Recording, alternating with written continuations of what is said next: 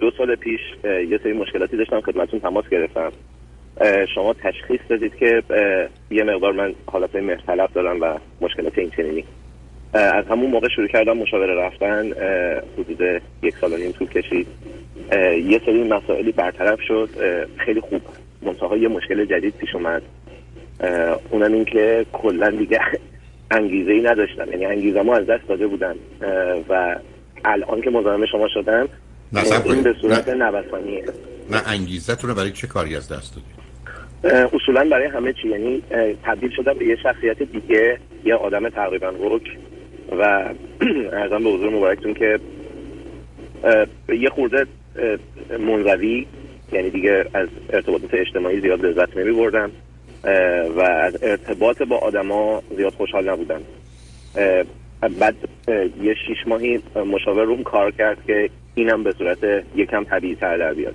ولی الان در حال حاضر که خدمتتون تماس گرفتم عرض کردم این نوسان داره. یعنی مثلا یه ساعتهایی خیلی عادی هم با مردم یه ساعتهایی سعی می‌کنم تنها باشم گوشه بگیرم و اصلا ارتباطات زیاد خوشحالم نمی‌کنه خب آخه این ارتباطی اونقدر نمیگم اصلا به موضوع طلبی نداره. شما اگر توجه کرده باشید یه مشخصه اصلی مهرطلبی یعنی از 60 تا صفت مهرطلبی 10 تاش زمینه های افسردگی داره. و بنابراین آدم های مهرطلب علاوه بر وابستگی افسردگی دارن. حتی وابستگی و افسردگی با هم کاملا در ارتباطه. بنابراین در یک نگاه خیلی سطحی همین گونه با توجه به اطلاعاتی که شما من دادید حالا ممکنه سوالای دیگه ازتون بکنم شما وارد فاز خفیف افسردگی یا دیسفایمیا شدید. یعنی این ارتباطی به هم نداره. بله ممکنه من قبلا در گذشته به دلیل نگرانی و ترسم از دیگران به دیگران محبت می‌کردم. به اینجا رسیدم که من قرار نیست از دیگران بترسم و بدهی هم به این افراد ندارم. پس پس دیگه محبت نمی‌کنم. کاری رو می‌کنم در حدی که یا وظیفم یا مسئولیتم در اون حد. ولی دیگه کوششی بیش از حد نمی کنم که یک اونا منو خوب بدونن و دوست داشته باشن. خب اگر من بر همین اصل بیستم درست است که تغییری در رفتارم و حالاتم پیدا شده. در اون کوششی که شما میفرمایید. ولی در با گذشته زمان حال من باید خیلی بهتر بشه. برای که در گذشته من به یه مهمونی که می‌رفتم اگر سه ساعت اونجا بودم دو ساعتش نگران بودم. دو ساعتش نگران بودم که آیا رفتارم درست بوده؟ آیا خوب جلوه کردم؟ آیا اونا من خوب می‌دونن؟ آیا همچنان به دوستی من ادامه میدن یا نه؟ حالا از همه اونا بینیاز شدم. حالا دیگه نه نگران هستم نه از اونا میترسم نه تو اونا اینقدر بد می‌دونم. و نه فکر کنم وظیفه من خوشحال و راضی کردن اوناست. به عنوان یه مفهوم کلی مهرطلبی. دلیلی وجود نداره که اون سبب بشه که من حالا انگیزم رو از دست بدم.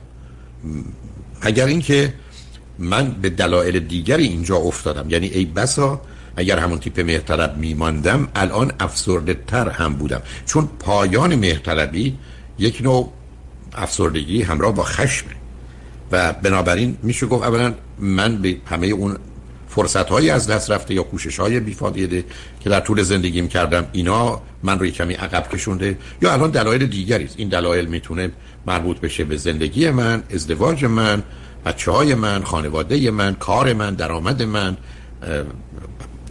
حتی گرایش ها و تمایلاتی که من به چیزهای مختلف و متفاوت داشتم. حالا بذار ازتون سوال کنم. اولا شما چند سالتونه؟ چهل و سال. اوکی.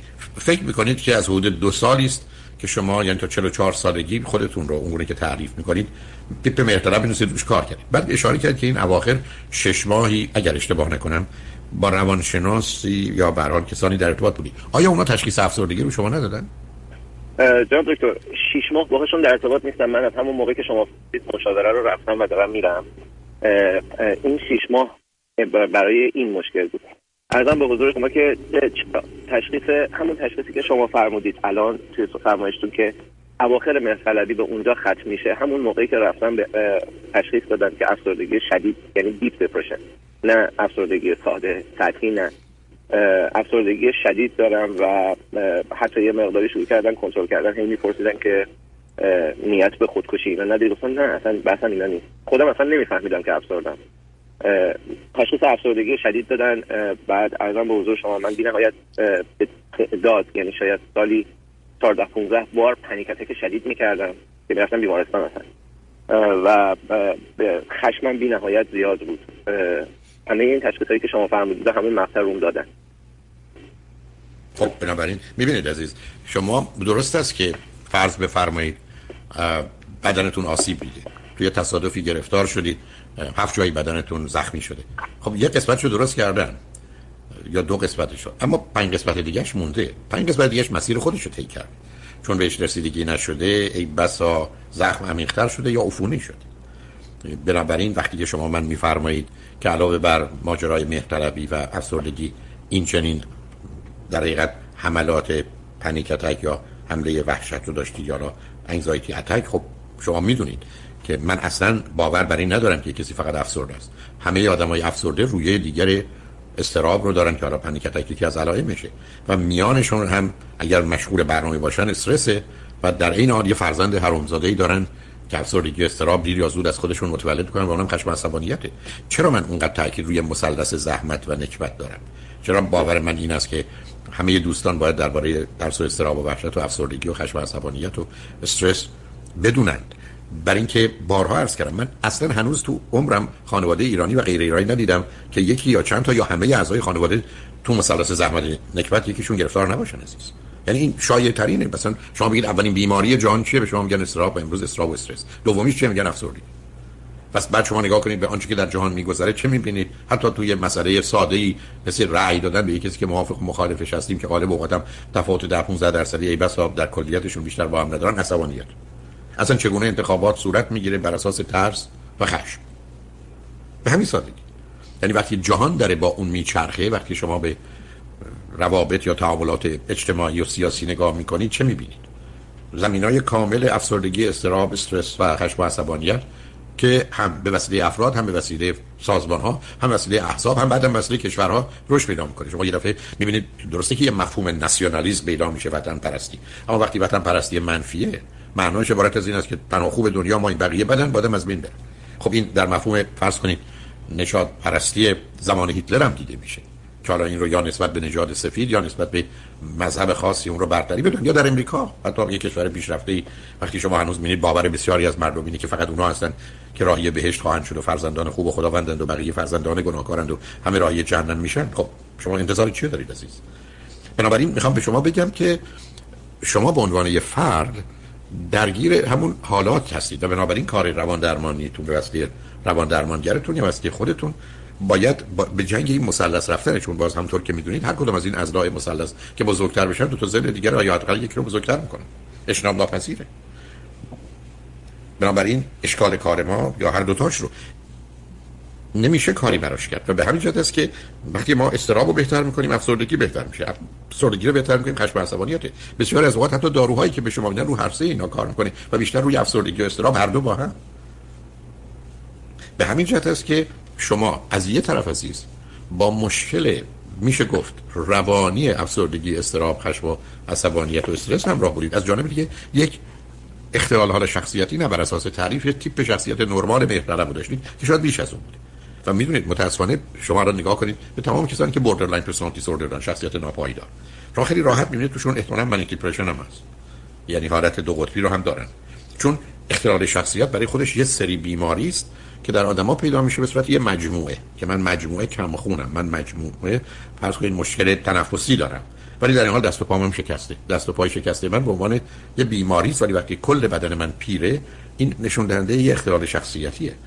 بنابراین اگر با کسی کار می‌کنید باید متوجه باشه که هر دو تا جنبه رو در نظر داشته باشه و مطمئنم که دارن برای که هر وقتی کسی میاد چون فقط یه درصد کمی از مردم دنیا هستن که شخصیت سالم دارن. بسیار کم. حتی آمارا روی دو سه درصد میچرخه. خب بقیه شخصیت نرمال دارن یا شخصیت بیمار. خب بیماری ها هم که توی همه آدما هستن مثلا آدمی که آمده اعلان کرده که من این مشکلات رو دارم. خب پس بنابراین هر دوی اینها باید مورد توجه قرار بگیرن.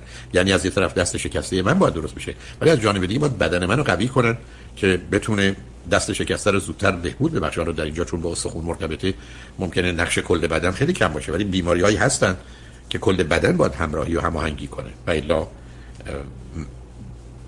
معالجه من به جایی نمی‌رسه. اینه که شما این رو دقیقا مرتبط نکنید که چون من از مهرطلبی در آمدم پس این مشکلات رو دارم یا اون انگیزه رو که اشاره کردید ندارید. بلکه به این توجه کنید که خوشبختانه مسئله اختلال شخصیت رو به مقدار زیادی حل کردم ولی اشکال روانی که داشتم هست. حالا اگر فکر می‌کنید می‌خواید با من گفتگوی بیشتری داشته باشید و لازمه صحبت کنیم روی خط باشید پیام رو بشنوید برگردیم. اگر فکر اگر اجازه بدید یه چیز کوچیک فقط الان بگم. اگر فکر می‌کنید نیاز میمونم اگر فکر نمی‌کنید که خدافظی من بی انگیزگی رو شاید من کلمه رو اشتباه به کار بردم. بیشتر بی تفاوتی نسبت به بقیه آدم هست. حالا اگر کنید نیاز بیشتر توضیح بدم بمونم. نه آخه فرقی نمی‌کنه. ببینید عزیز شما من بفرمایید که اگر من دهانم رو با اصل شیرین شیرین کرده باشم. شما من میوه هایی بدید که کمی ترش باشه همش اینجوریه. همش خب. اصلا ترش غیر قابل خوردن برای من. بنابراین بعد مثلا تفاوتی نمی‌کنه. بی تفاوتیتون بی اعتناییتون بی اهمیتیتون گوشه نشینیتون انزواتون حوصله نداشتنتون خسته شدنتون اینا همه یه چیز عزیز. همه یه چیزه. همه نشون دهنده این هست که مسئله استراب و افسردگی که امیدوارم به دنبالش خشم اونقدر قوی نباشه مسئله شماست. و بنابراین حتما شما با توجه به آنچه که من میگید حتما دارو می‌خواید عزیز. مثلا بدون دارو درمانی دلیل نداره که شما انتظار داشته باشید حالتون با تراپی تنها خوب بشه. مسئله عمیق‌تر و سنگین‌تری که همه جانبه به کل سیستم شما حمله کنه. ولی مطمئنم از وقتش برمیاد به هر حال مواظب خودتون باشید. خوشحالم شدم باهاتون صحبت